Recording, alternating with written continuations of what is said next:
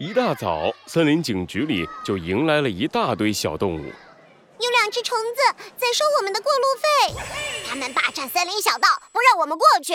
他们太坏了，猴子警长，你一定要好好教训这两个坏家伙。是啊，是啊。别急，别急，大家慢慢说，一个一个来。小动物们围着猴子警长，你一言我一语的说着自己遇到的事儿。猴子警长听得头都大了。过了好一会儿，他才弄清了事件的来龙去脉。你们是说，有两只虫子擅自霸占了森林小道，不给钱不让过去，对吗？对对对，没错，猴子警长，你一定要快点抓住他们。你们能说说那两只虫子长什么样吗？身上有黄黑色的条纹，翅膀是透明的，嗯嗯，还头上有触角。猴子警长露出了认真的表情，他点了点头，戴上了自己的警帽。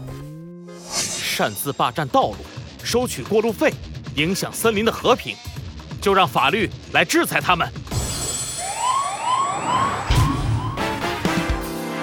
罪恶藏在谜题之下，真相就在推理之后。猴子警长探案记：真假嫌犯一。小鸡墩墩踩着他的小滑板车，开心地骑在森林小道上。哦哦哦！我新买的滑板车可太帅了，我一定要让猴子警长看看。啊！小鸡墩墩脚下的滑板车突然被什么东西绊了一下，把小鸡墩墩给甩飞了出去。啊，好疼啊！怎么回事啊？小鸡墩墩摸着自己的肥屁股站了起来。突然，他发现自己的面前有两只黄黑相间的虫子，它们的手上拿着一根粗粗的绳子，横在路边。看来，刚才绊倒小鸡墩墩的就是它们。呃，哦，你们，你们是谁？为什么要绊我？我们是谁？你这个有眼不识泰山的小家伙！两只黑黄相间的虫子飞到了一起，它们互相伸出手，指向了对方。这位就是大名鼎鼎的森林小道道长胡蜂大姐，这位就是无人不知的森林小道呃副道长胡蜂小妹。我们就是胡蜂姐妹。两只虫子的话让小鸡墩墩惊呆了。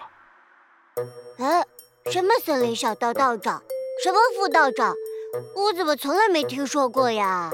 居然连我们的大名都没听过，你这个没见识的小肥鸡！算了算了，不和你计较。自称胡蜂大姐的虫子飞到了小鸡墩墩面前。知道我们为什么拦住你吗？呃，不，不知道啊。哼，不知道。你听好了。胡蜂大姐在空中摆出了一个自以为很帅气的姿势，冲着小鸡墩墩喊道：“此山是我开，此树是我栽，要想过此路，留下埋路财。”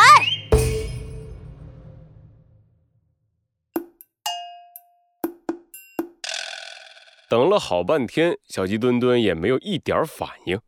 胡蜂大姐悄悄地把眼睛睁开一条缝，发现小鸡墩墩正在挠着自己的脑袋。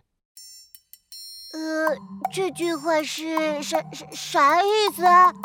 你是说你是种树的吗？气死我了！你这个没文化的家伙！胡蜂小妹也气呼呼地朝小鸡墩墩伸出了手。收过路费，过路费知道不？你擅自闯进我们胡蜂的地盘，不交过路费可别想离开！什么？你们，你们这是抢劫！抢劫？没错，我们就是抢劫。不想吃苦头的话，就快点把钱交出来。告诉你，我们胡蜂超凶的，被我们攻击以后，会叫你痛上几天几夜。什么？哎，那好吧，你们稍等一下哈。你这小肥鸡，想干什么？只能等你一分钟啊，多一秒都不行。一分钟，嗯嗯，一分钟就够了。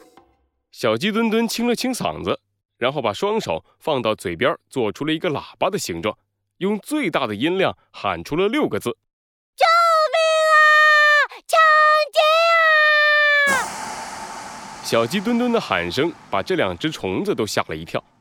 惊吓过后，它们红着眼睛，愤怒地看着小鸡墩墩。你这小飞机，瞎嚷嚷什么？把警察引来了怎么办？大姐不管了，先揍他一顿。啊，你们，呃、你们干什么？呃，别过来！啊！呃，哎呀！哦啊啊！呃，哎呀！哦啊！啊！不远，突然传来了警笛声，两只虫子停下了手，对视了一眼。啊，不好，我们动静太大，把警察给引来了。这下糟糕，先放过这头小飞机，我们快溜，晚上再来抢劫。说完，两只虫子就一溜烟的飞走了。小鸡墩墩的耳边传来了急促的脚步声。发生什么事了？咦，小鸡墩墩，你怎么了？是猴子警长。猴子警长跑到小鸡墩墩身边，小鸡墩墩的身上有好几个伤口。啊！猴子警长，我碰到抢劫的啦！我大喊救命，他们就打我。什么？可恶的抢劫犯！猴子警长扶起了小鸡墩墩。你放心，我一定会抓到他们的。不过你要记住，以后如果再碰到这种危险的情况，边上没有人的时候，先保护自己；边上有其他人的时候，你要对着其中最强壮的人求救，让他帮助你。我知道了，猴子警长。小鸡墩墩点点头。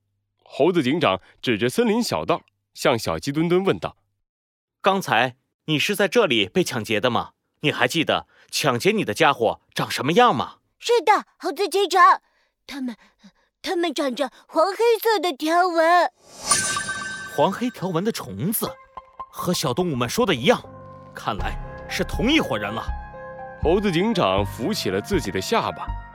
小鸡墩墩，你能更详细的说一下关于黄黑条纹虫子的事吗？呃，他们说自己是种树的，拦着我不让我过去，还要抢劫我。呃，啊啊，对了，他们好像管自己叫胡蜂姐妹。胡蜂。猴子警长的脑海里一下子浮现出前不久处理过的另一起案件。一个月之前，一只胡蜂因为胡乱攻击路过的小伙伴，被送进了警察局。经过教育，改过自新后刚刚放出来。难道这次的事件又是他干的？小鸡墩墩，让我们一起去调查一下这次案件的真相吧。好，猴子警长，我一定要抓住打我的坏蛋。